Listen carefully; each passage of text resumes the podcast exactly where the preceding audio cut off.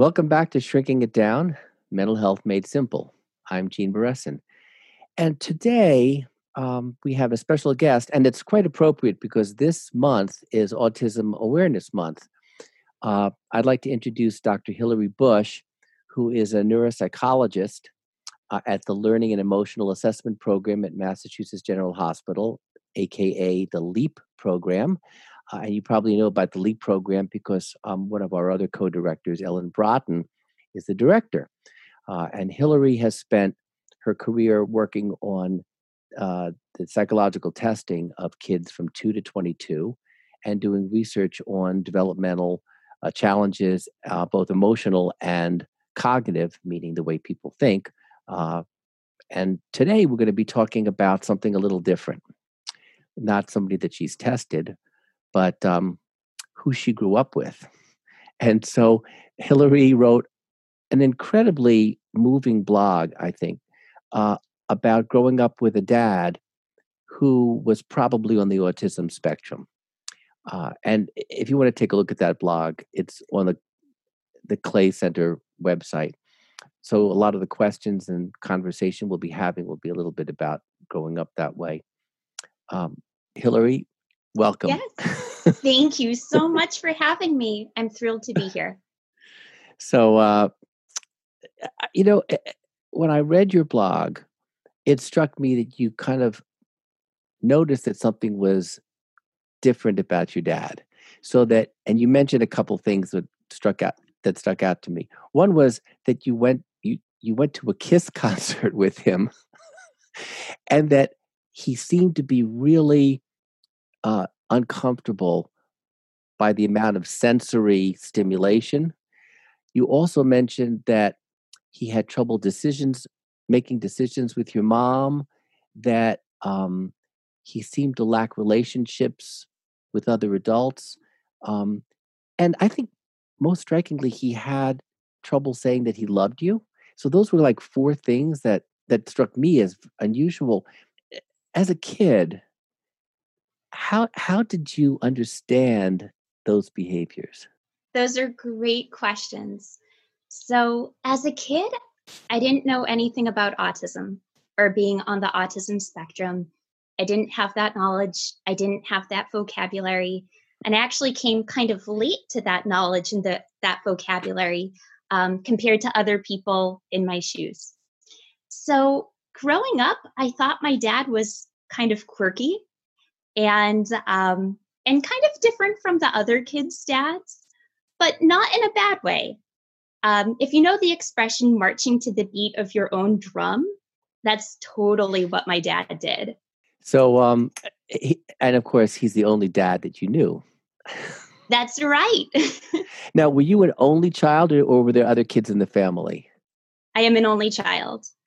So now that's interesting because, you know, if you have a sibling, you could say to your sibling, hey, what do you make of this? But you didn't actually have another uh, you know, brother or sister to kind of talk with, right? I didn't, but I did have a mom.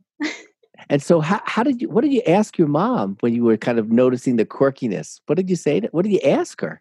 Well, what I can share to answer that question, I can actually share how my family dynamics kind of look different from those of other families. So, my parents were happily married, but we didn't all live in the same house. And that's pretty typical for kids whose parents are separated or divorced. It's less typical for kids whose parents are married. But we didn't all live in the same house. We would spend weekends together at my dad's house.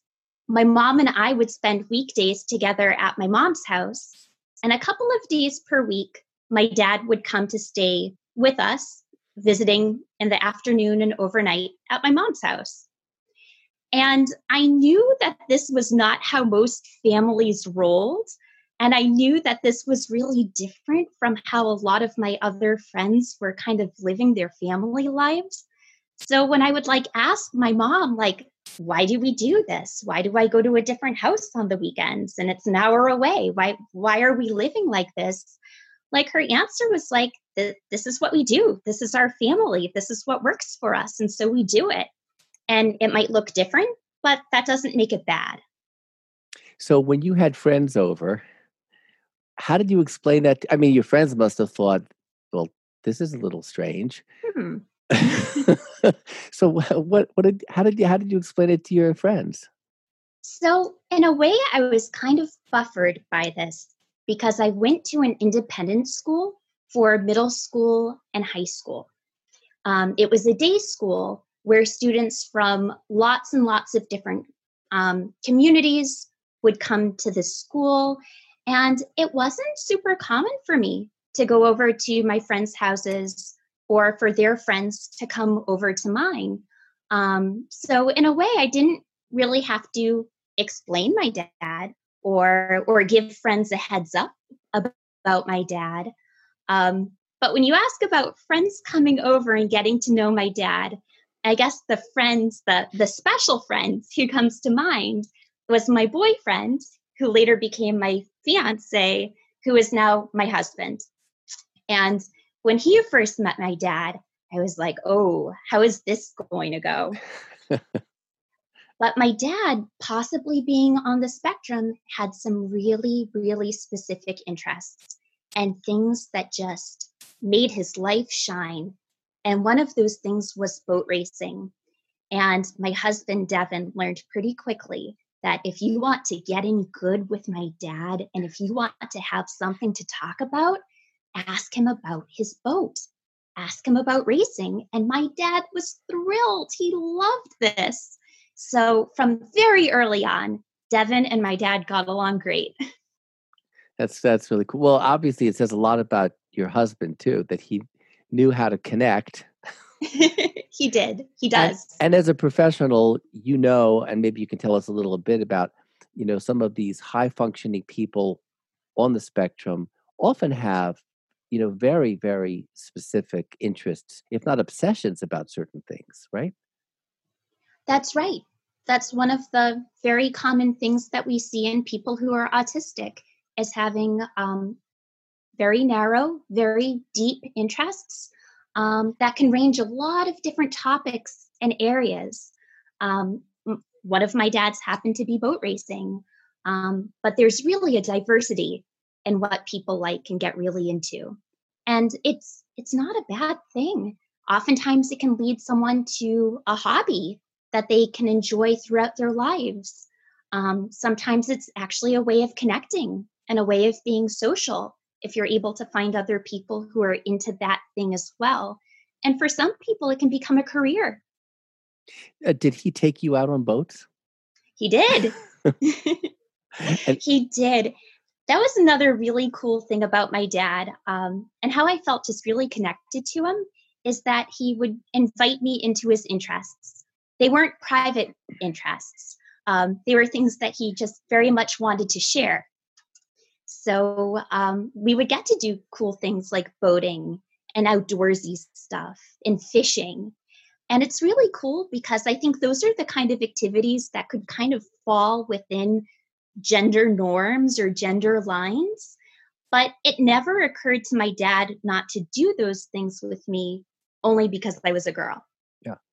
That's so interesting. But it's also, uh, you know, tell us a little bit more about this. I mean, a lot of times when people uh, hear about autism or autism spectrum, they um, they think of people as not being connected, of being detached, of not being able to make attachments.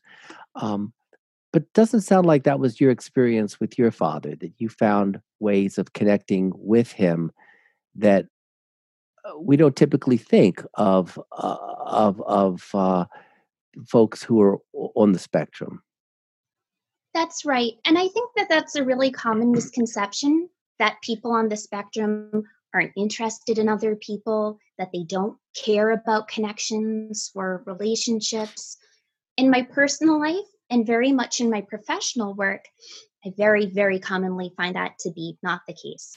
Quite often, the opposite is true. And by doing things with my dad and spending a lot of time with my dad, I know you had mentioned before how my dad, he wasn't a super verbal guy. Like I it's hard for me to count the number of times I heard the words I love you. But I never questioned that and I never really felt disconnected from him because of the quality time we would spend together and all the fun things that we would do together. So, so when we think about uh, about connections, how did he express his connection to you? I mean, you know, did he look into your eyes? Did he did he touch you? Did he communicate in a certain way? Was he just did you have a feeling that it was his presence? I mean, what was it that made you feel so connected? So I think one of the things that lines up with being on the spectrum, but also can be a strength in parenting, is being really dependable and reliable and loyal and there for you. And my dad was absolutely all of those things. He never left me guessing, and he always did what he said he would do. He was always where he said he was going to be. And like I said, there was really no guessing. He was a really, in a lot of ways, a transparent guy, even if the social communication piece um, wasn't always there. Does that make sense? Yes, it makes a lot of sense. And actually, it, it, it dispels another myth about about uh, autism, uh, and that is is that um, uh, that that uh, we we don't we tend to see people that have problems or the differences as being weaknesses. But this is obviously uh, what I'm hearing is is that this was actually a strength. That this was a parenting strength that somebody on the spectrum could provide a, a young child by that kind of regularity and continuity and structure. And sometimes even the most high functioning parents, and plenty of doctors and lawyers and business people and very high functioning people, don't have that kind of structure and reliability. But here's somebody who we would see as challenged and actually has great parenting skills. So it's actually a, a strength. Absolutely. I think the strengths are always there. And just because something is different, it doesn't make it bad. So it may be a new, a different model when we look at people that have certain kinds of quote disorders or mm-hmm. problems, mm-hmm. that we see them as um, flaws or weaknesses rather than looking for what their strengths are. I think we in a profession kind of fall into this trap and in a way, I can see how and why that happens. And it is important to have a sense of where someone's weaknesses are. Like, those are really important because a goal of any sort of treatment would be to try to fill in those gaps and give skills and teach skills so that those don't have to stay so weak. But having a really good knowledge of where the strengths are and understanding that everybody's strengths are going to be different that is such a powerful tool that you can really leverage and use to your advantage when you're thinking about how you're going to intervene to make the weaknesses yeah. stronger. So it kind of reminds me about some uh, people that have, say, mood disorders. Um, and uh, we know that um, despite how terrible depression or bipolar disorder might be, that there may be a great sensitivity. Some of our greatest writers and musicians and creative people um, use their mood disorder to channel deep emotions and feelings and we often forget that when we think of mood disorders. Is it similar? I think i think it can be. I think that there are always silver linings and there are always strengths that's one of the reasons why i love doing what i do in neuropsychological testing because my goal as a tester is to figure out someone's weaknesses but also to figure out their strengths and both are really important. So um eh, eh, did did your dad teach you something about relationships that that you use now that you're grown up whatever that is. whatever that is. Yeah, we never grow up really, but I mean any day now. yeah. So what what did he teach you that you actually will build into your relationship with your husband, with your friends, and you know, with your own kids or the kids that you test? Yes, there are two things that come to mind. And these things, both of them that I'm about to share, they certainly do come from my dad, but they come from my mom too, who is not on the autism spectrum. So it comes from their dynamic. So the first thing that I learned and very, very much try to embody is how important and how helpful it can be to be flexible. I think the moment that we start getting rigid about things or really dig in our heels, it leads to suffering. I think it leads to suffering and mm. situations that just aren't good. And my dad, uh, quite possibly, probably being on the spectrum, being flexible was not his forte. I think it was really hard for him to be flexible about things. But I will say that for having had a relationship with my mom and for having become a parent, he became way more flexible in his life than he would have otherwise had he not had those relationships. My mom was much better at being flexible and she um, had a lot of social graces and a lot of social skills. Truly an extrovert. And um, and i saw a lot of compromise on her part and and also on his part. And um, and i think if you live long enough excuse me if you live long enough life is going to throw you curveballs. Things are going to happen. And I think the best defense we have for dealing with those things is a good dose of flexibility.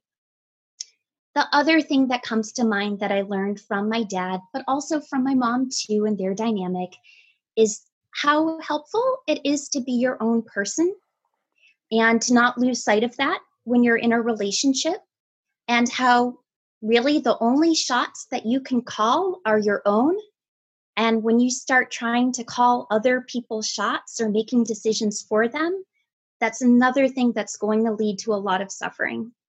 It's interesting that you say this because it's it's kind of an extreme, but um, what I always learned um, in doing family and couples therapy and learning about couples is that um, complementary relationships are the strongest. In other words, if two people are too much alike, it's it, it often doesn't work out as well as when people have their differences. Uh, I'm kind of clasping my hands to because it, complementarity is really a, a great strength. So your your parents really exemplify that. They did. They did. They were they were very very good compliments to each other. And and it sounds like they were both accepting of each other and who the other person was. Very much. That's a really great thing that you're pointing out. I think there was a lot of acceptance. And I think being flexible is kind of a show, a way of showing that you're accepting. Yeah. So uh, l- let me switch a little bit to your professional role. So, so when you're uh, advising your uh, clients about helping their kids, um, uh, have you had situations where you've had to kind of help one member of a family accept like another kid let's say accept a parent as being on the spectrum? Have you have you been in that professional role? I have and i haven't. I've been in that role where parents have had things going on other than autism. I have i look forward to the day but i haven't yet have been in the position where I've worked with a patient and the patient's parent has a diagnosed autism spectrum disorder and that's the reason for being huh. for coming to me and seeing me well i'm sure it'll come up but let me just make the other side of the coin and that is what have you learned growing up like this that helps you explain to a parent how to accept a child who's got the challenges of being on the spectrum so again, I kind of go back to flexibility and trying to keep a really open mind about what is possible. Um, I really try to draw from strengths. It's the most important thing that I think people can get out of an evaluation with someone like me is a really good understanding of where their strengths are or where their child's strengths are. And I really try to bring it back to those. You also have to acknowledge that yes, there there are difficulties. There will be challenges ahead. but there are a lot of possibilities. There are a lot of really good ways that this can turn out. And look at these awesome strengths that you have to draw from. So I'm able to be really hopeful and also sincerely hopeful, not a Pollyanna, but someone someone who's lived it, someone who kind of knows the course and someone knows how how good it can be. Uh, the other question I'd have, I want to get back to your family just for one minute. Uh, the three of you weren't the only members of your family. I mean, so your parents had relatives. How did other members of the family accept your dad? And and did that raise any issues in your life? So my family is really, really small. really, my dad was an only child as well. And my mom had two siblings. Um, and they're they're I mean, they're lovely. We're a close family, but we're a small family. And we're also kind of a geographically spread out family. Um, I think my dad really valued family. He really did. Family connections were really important to him. And there was never a holiday or an event or an occasion that he was not present for or not a part of. And um, and I think they were really good at showing a lot of kindness towards him and also a lot of acceptance. So uh, one other, uh, speaking of kindness and acceptance, um, did you learn kind of a special way of talking with your dad?